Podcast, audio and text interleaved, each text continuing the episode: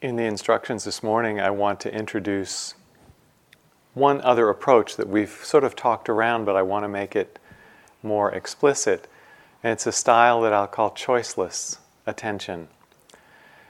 In our meditations so far, we've relied a lot on our primary anchor, which is the breath for most of you, and kind of uh, treated it with a preferential attitude. If um, it becomes our home base. We sort of start there, we stay there. If anything strong takes our attention, we'll go away, but then generally we'll come back and uh, focus again on the breath. And it's a very good approach for developing stability of attention in the middle of changing experience. In choiceless attention, we let go of our preference for the breath and we simply focus on whatever's presenting itself in this new moment. So it's kind of like every moment, the mindfulness has to be really fresh and awake, and you're sort of answering the question, What am I noticing now?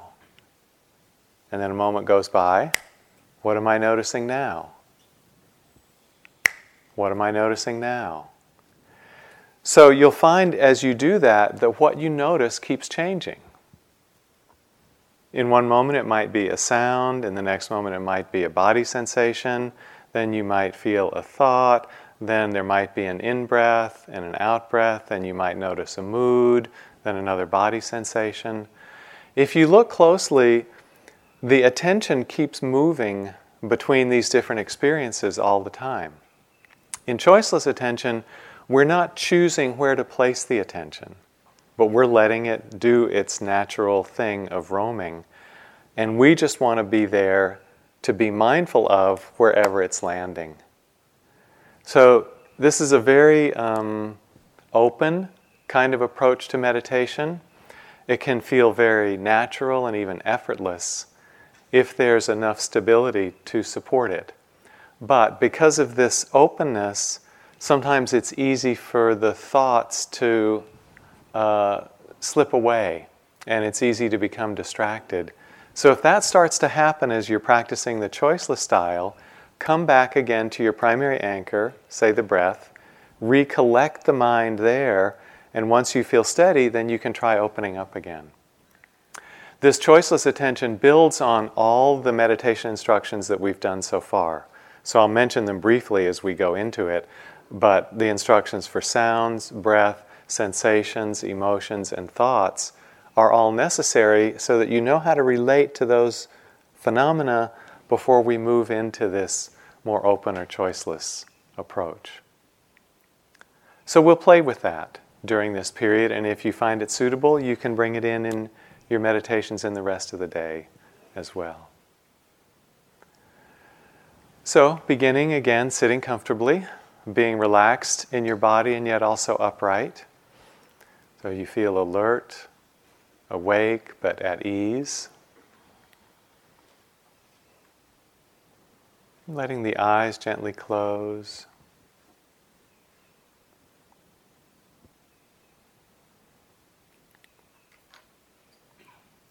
Can open the attention to sounds if that helps you bring in a sense of receptivity and effortless awareness.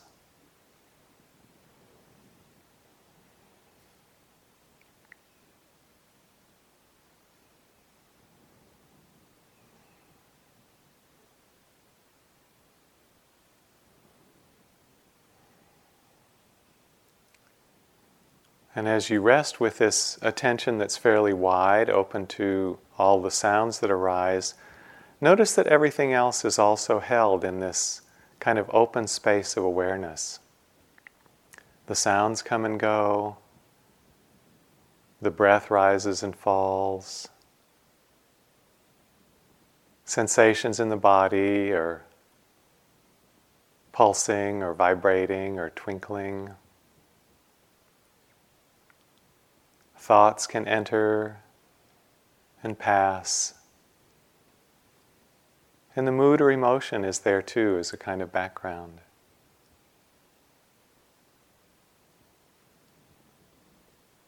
So these are all just the natural functioning of our six senses.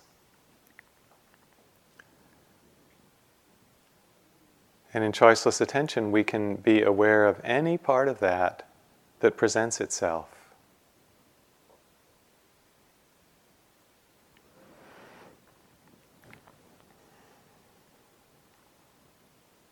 So, out of that whole range of appearances that we meet, just bringing the attention first to breathing.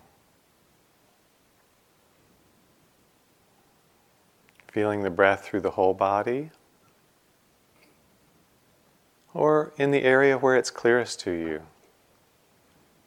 Could be in the abdomen, the chest, or at the tip of the nose.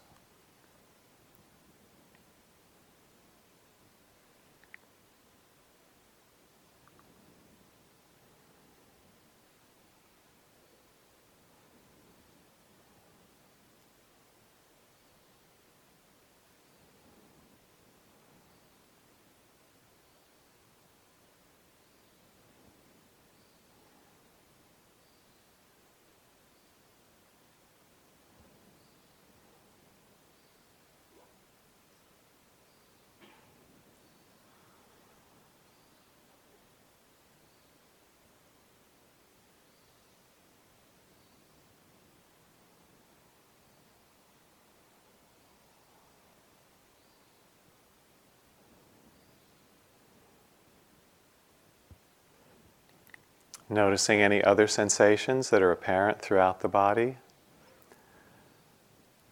Just feeling their bare physical actuality of tingling or pulsing, pressure or warmth or coolness,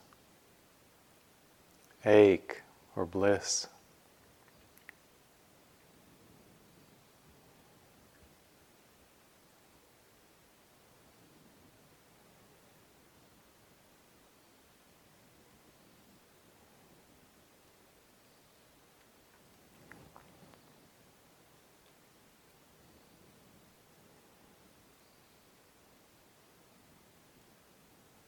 Letting that sensation be directly known with mindfulness. Bringing the attention close to it, feeling it just the way it is.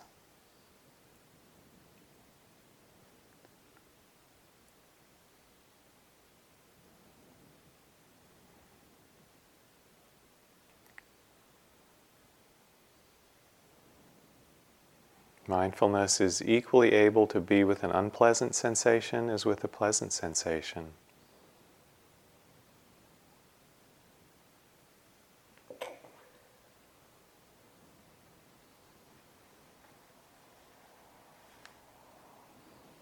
Noticing the mood or emotion that's present.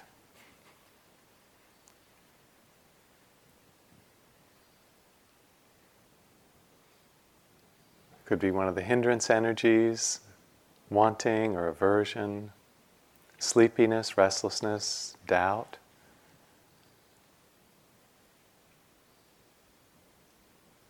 Could be one of the beautiful qualities of mind concentration, peace, metta, compassion.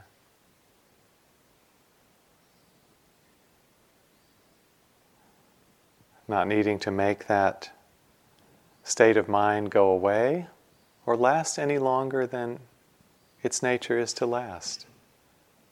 Just being present, to feel it just the way it is, to know it.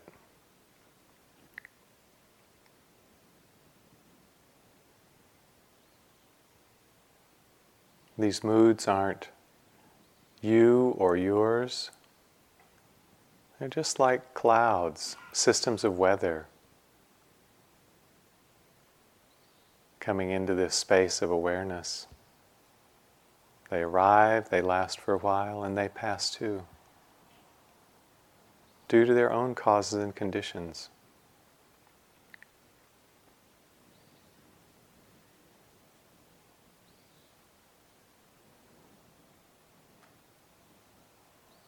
And then noticing any thoughts that are appearing, persisting, and then passing away.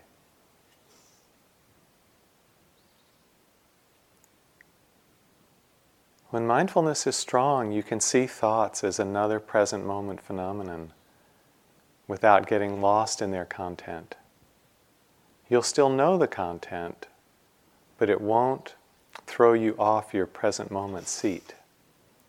So staying anchored in the present, letting the thought arise and pass.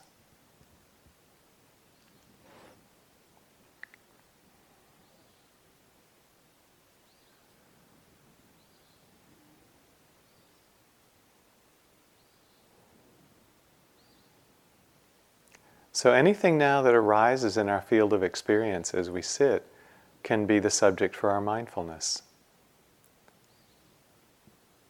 We can pay clear attention and know it just as it is. So, now allowing the attention to become choiceless, not directed in any particular way, not necessarily to breath or body or sounds just open.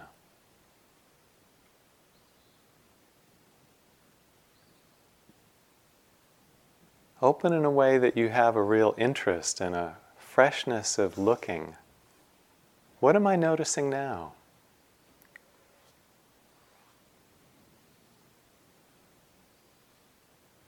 And then let the mindfulness connect with that.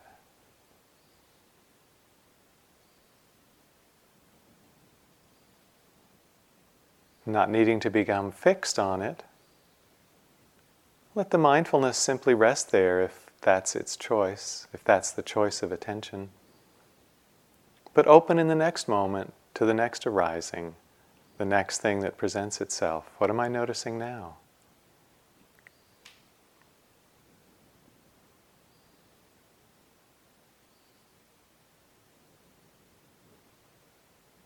So, in this way, the meditation becomes very fluid, very natural and unforced.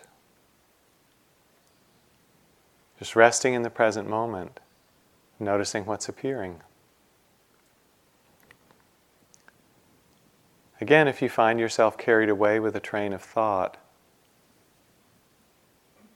just notice when you return from that, appreciate that moment of being back. And then just asking again, what's happening now? What do I notice now?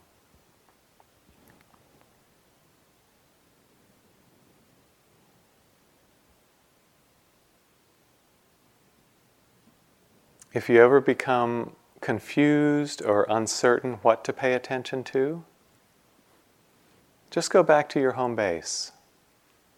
Return to the breath, your anchor,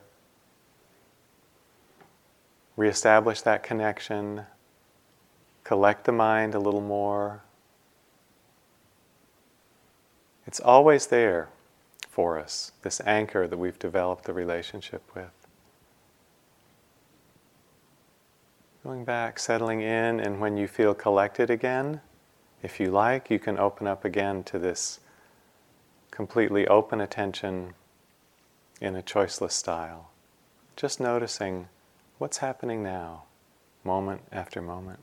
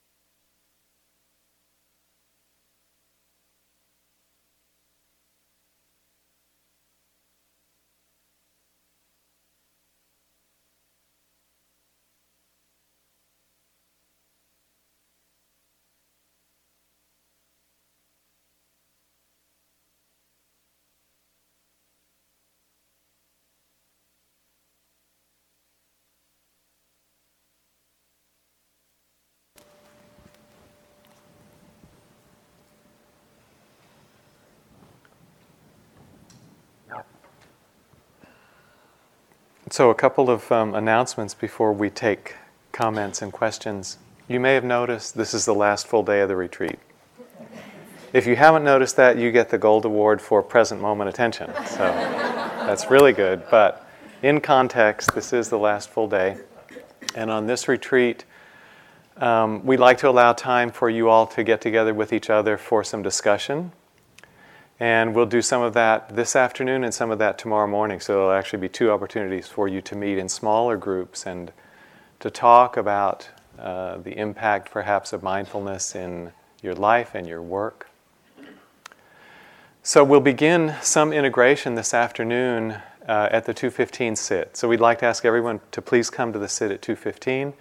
We'll start with a gentle return to uh, mindful speaking with one another, and then that will be the prelude to dividing into smaller groups and having some discussion among yourselves. Then we'll come back into the large group and we'll hear from the smaller group, so we'll get a sense of the creative juices at work in the whole group when we come back together. Tea time will be a little later today. Uh, and we'll go back into silence at tea time, and then in silence for the rest of the evening, and through, uh, I think, through breakfast tomorrow morning. Tomorrow morning, again at closing, we'll have more opportunity for talking about taking the practice home and into the world, and also for you to discuss with each other. So that's the general flow of the rest of today and uh, tomorrow. We'll end about 11 tomorrow morning. So, in the meantime, we are still um, in the momentum of the retreat. You all have worked very hard to get to this point. A lot of moments of mindfulness have built up, and the Noble Silence has supported it.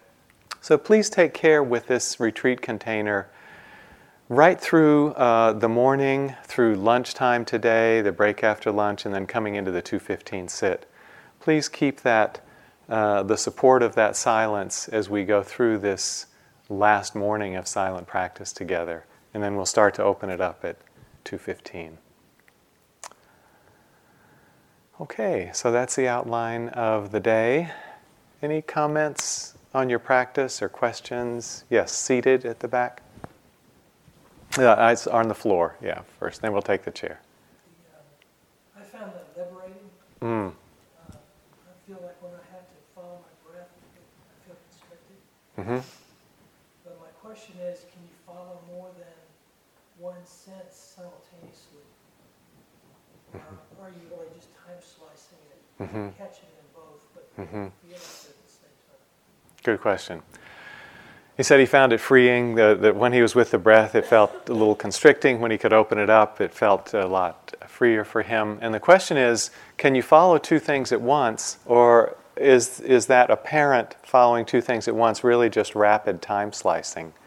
Um, I'm going to leave this as an open question and not, and not answer it because I think it's uh, more useful to kind of investigate it yourself and come to your own uh, take on it uh, it's a really interesting thing to explore. Here's the way I would put the question Can attention be with more than one thing in the same moment? Or does attention only focus on one element, one phenomenon of our whole experience in each new moment? So I'll leave that really as an open thank you for bringing it up, and I'll leave it as an open question for everyone to explore. Because often, you know, with these questions, the investigation is the fun part. And the conclusion isn't even as important as what you learn by doing it. I'll leave that with you all. Thank you. And then there was another question right behind. Yes? I found myself naming every place my attention went. Is there a difference? Or is it possible just to notice without naming? His comment was he found himself naming every place his attention went. And is it possible to notice without naming? It is possible to notice without naming, and the naming is actually fine too. You remember we've talked about the noting practice where with the breath we might note rise, fall, or in, out. We can do that with all the phenomena that our attention lands on and do just a short label for each one. And that can be very helpful, as it is with the breath, in maintaining a real continuity of noticing. the mental note or label is optional. But if you find it helpful, if it comes easily and you don't find that it interferes, it can be a really good support. So we could be sitting and we might notice rising, thinking, hearing, touching, hearing, touching, just like that. And in each case, we want the, you know, the majority of our attention to be with the direct experience and have the note be really soft, kind of in the background, so the verbal doesn't overwhelm the direct experience. But it can be a very helpful way to keep um, reminding ourselves to keep paying attention. It can be really useful. Thank you. Yes. I found that if I let it, my attention sped up all over the place. Uh, and it needed a little bit of a direction to like not notice so much so fast. so, Uh, so tell me, tell me one more thing before I repeat your question. How did you, um, how did you give it the direction not to move so quickly? I found myself becoming restless uh, as my attention was jumping all over the place, uh, which I found Mhm, So mhm. it was, I, I guess I just directed my attention in a, in a more uh, measured way. Okay. Uh, but sort of followed it while directing it. I'm not sure how to explain it. Okay, good, thank you. His comment was that when he let his attention go, it started moving really quickly. Anybody else have that experience? Yeah, sometimes that happens. It'll, you'll just see like, you know, 10 things in a second for a while. And obviously, you can't keep up noting with that rapidity, even though something's being known in each of those sort of new moments. In the Abhidhamma, which is the classical Buddhist text on psychology, they analyze these movements of attention in very, very fine detail. And they say, you know, basically, there are many mind moments in every second. I don't know what that number is. I, I've heard tossed out 17 trillion, but I frankly, I don't believe that. But um, you know, if you measure how quickly we can perceive, I think you know it could be 20 to 40, maybe things per second. Perception might be on the order of a 20th or 40th of a second. Some of you know probably more than I do about this. And sometimes in the meditation, we can actually see things move, maybe not quite that fast, but more than we can keep track of. And at that point, if it feels restless, it's fine to just slow it down a little bit. And one of the kind of metrics that I use is I, I try to make a note or to emphasize a noting about every two seconds. So, kind of the pace that I was demonstrating a couple of minutes ago, that's the pace I would note at, at least in the beginning. And it can get a little quicker too. So, there might be little movements in between and maybe don't pay so much attention. But maybe every couple of seconds you notice something fairly major and then you notice that, note that if you like, and that will help to slow down that rapidity of movement. But if the mind is, is steady with it, there's no problem with that rapidity. If it leads to restlessness, it's fine to slow it down. But sometimes it's just interesting to let the attention go as quick as it wants to and just see what happens. Maybe it will continue like that. Maybe it will kind of play itself out and settle down on its own. So either way would be fine. Thank you. We'll take one, one last one and move on. Um, I must have a lot of rebellious adolescent in me because when you gave me permission not to focus on my breath, then I went right back to my breath and I did you do that? Okay. How was that? Had you been making. All he has to do is tell me not to do it. Her comment was that um, the rebellious adolescent comes through, and when I gave permission to go away from the breath, she went right back to the breath. And that was great. So, before anyone had given you permission to move away from the breath, had you been out? wide open? Okay. So, if we say wide, you go narrow. If we say narrow, you go wide. Okay. Go both ways.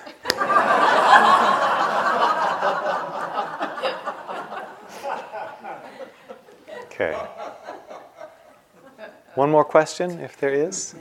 Ah, our honorable taper, please. It's an observation and uh, an invitation for comment if you think it'd be helpful. Mhm.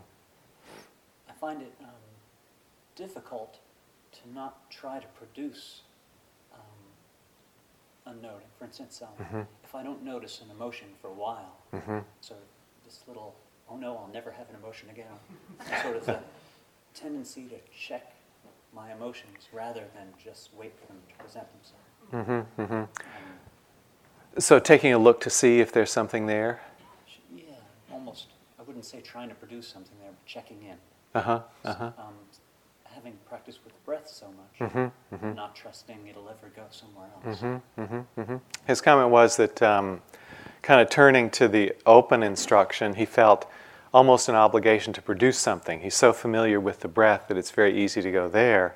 And in particular, with emotions, um, a need to almost check to see if something's happening because he doesn't want to miss it because it's not noticed very often. Is that basically? It could be with any sense door. Could be with any, any of the sense doors because he's so accustomed to being with the breath. Um, yeah, I mean, this is one of the adjustments that one makes when moving from a practice that's really strongly focused around the anchor, like the breath, and then opening it out. Uh, you have to uh, kind of find your way in that open space, and there are a lot of sort of confusing currents that can come in. Sometimes people report feeling lost or overwhelmed in the spaciousness. You know, it's kind of like the breath has been so small and cozy. It's like sitting with your best friend, and then you're thrown into the New York subway ride. Ah! So it takes a while to get uh, adjusted to the bigger frame of reference. And I would say the thing that can be helpful is if the breath still stands out, let yourself notice that. Don't feel like you have to not notice the breath. Sometimes that's what will happen out of, you know, habit and noth- nothing else much going on. Trust the method. Trust, yeah. Trust it. And the other thing um, in that is uh, really coming to this meditation with a sense of receptivity. You know how we've talked about when you open to sounds, you can just be like sitting still in the middle of a concert hall and just let sounds come to you. You don't have to go out to find them. Similarly, when you open up in this way, think about just being in a really receptive place. You don't have to conduct the symphony. You're just there to listen to it. And the symphony's happening at the sixth sense door. You know, there are six instruments playing this symphony. So you just settle back. Now it's the ear. Now it's the body. Now it's the thought. And you're just there to receive them all. So kind of strengthen the receptivity and just let things come. They'll come. Okay, so if you like, um, play with this balance between focus on your anchor and this open, choiceless attention. If you feel a little scattered, come back to your anchor and collect. When you feel a little collected, try this venturing into the wider space, which can bring in a sense of ease and effortless uh, meditation.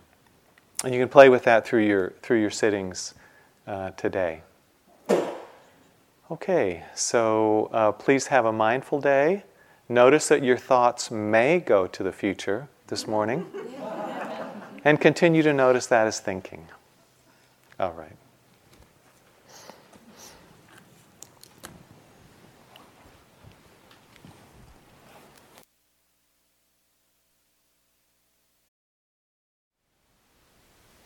Thank you for listening.